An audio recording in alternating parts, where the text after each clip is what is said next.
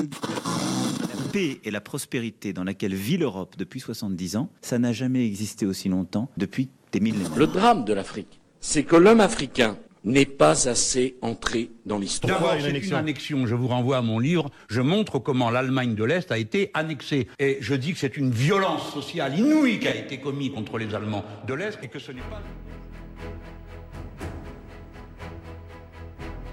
Quelques minutes après, je mesurais l'évolution de certains esprits au cours d'une brève conversation avec Jean Ibarnegaret, ministre d'État, qui s'était montré jusque-là partisan de la lutte à outrance. Il vint à moi à l'hôtel Splendide où je dînais à la hâte en compagnie de Geoffroy de Courcelles. Pour moi, dit-il, ancien combattant, rien ne vaut que d'obéir à mes chefs, Pétain et Végan. Peut-être verrez-vous, lui répondis-je, que pour un ministre, le salut de l'État doit l'emporter sur tous les sentiments. Au maréchal Pétain, qui dînait dans la même salle, j'allais en silence présenter mon salut. Il me serra la main, sans un mot. Je ne devais plus le revoir. Jamais. Mémoire de Charles de Gaulle. Au crible de l'histoire, Maxime Basile.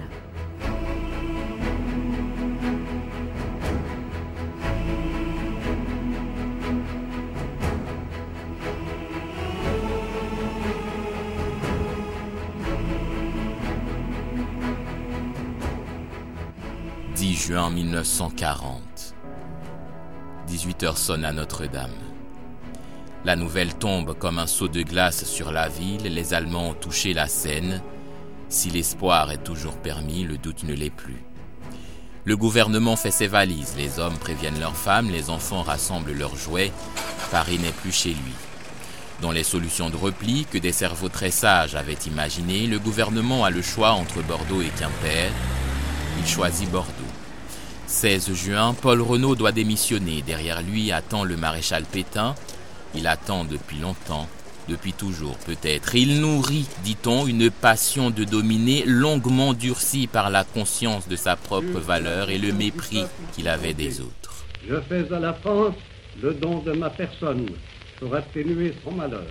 Je me suis adressé cette nuit à l'adversaire pour lui demander s'il est prêt à rechercher avec moi, entre soldats, après la lutte et dans l'honneur, les moyens de mettre un terme aux hostilités. Mais au moment de signer l'armistice, on constate que les Allemands sont déjà à Bordeaux, qui ne fait donc plus partie de la zone libre.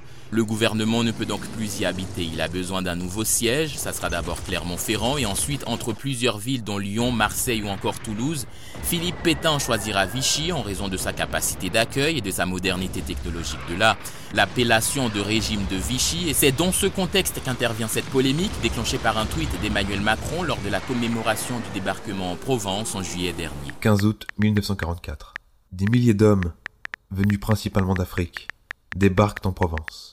Après les heures sombres de Vichy, la France va enfin retrouver sa liberté et sa dignité. Ce tweet a provoqué l'indignation du maire de la ville, Frédéric Aguilera, qui n'a pas mâché ses mots pour répondre au président. Monsieur Emmanuel Macron, une fois de plus, vous alimentez un amalgame qui salit l'image de la ville de Vichy. Les Vichysois n'en peuvent plus. Je vous invite à venir découvrir notre ville et comprendre les conséquences de ce raccourci. Le maire a tout de suite déclenché une campagne de sensibilisation pour en finir avec cette appellation. Il a mis à la disposition de ses administrés des cartes postales pour inviter le président à venir visiter la ville aux 2000 ans d'histoire et lui a personnellement écrit à cet effet. Son courrier n'est pas resté lettre morte car en février il a été reçu par l'Élysée et dans la foulée le mémorial de la Shoah a fait un pas vers lui 80 ans après la fin du pétainisme en France, estime son directeur Jacques Fredge.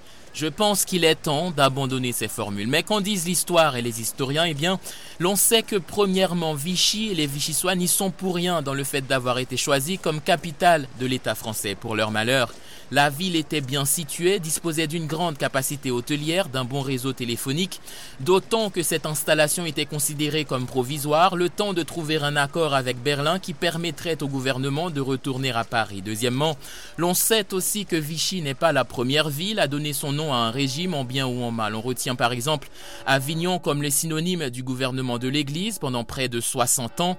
On connaît également le royaume de Bourges qui fait référence à cette période du règne de Charles VII où la majorité de la France était occupée par les Anglais et les Bourguignons.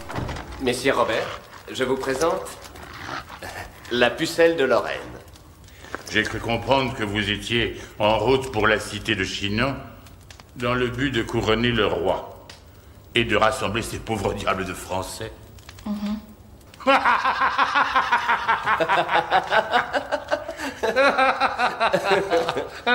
Messire Robert, quelqu'un doit aider notre roi à revendiquer sa couronne. Et, qu'est-ce qui vous fait croire qu'une simple fille comme vous va réussir là où les conseillers les plus avisés, les plus expérimentés se sont cassés les dents? Je dois réussir. Et vous, Messire Robert, vous devez m'y envoyer. Jean?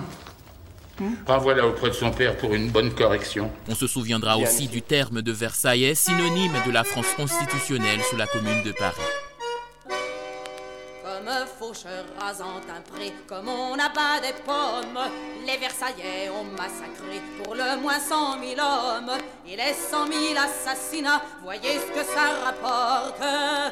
Tout ça n'empêche pas Nicolas que la commune n'est pas morte. Tout ça n'empêche pas Nicolas que la commune n'est pas morte.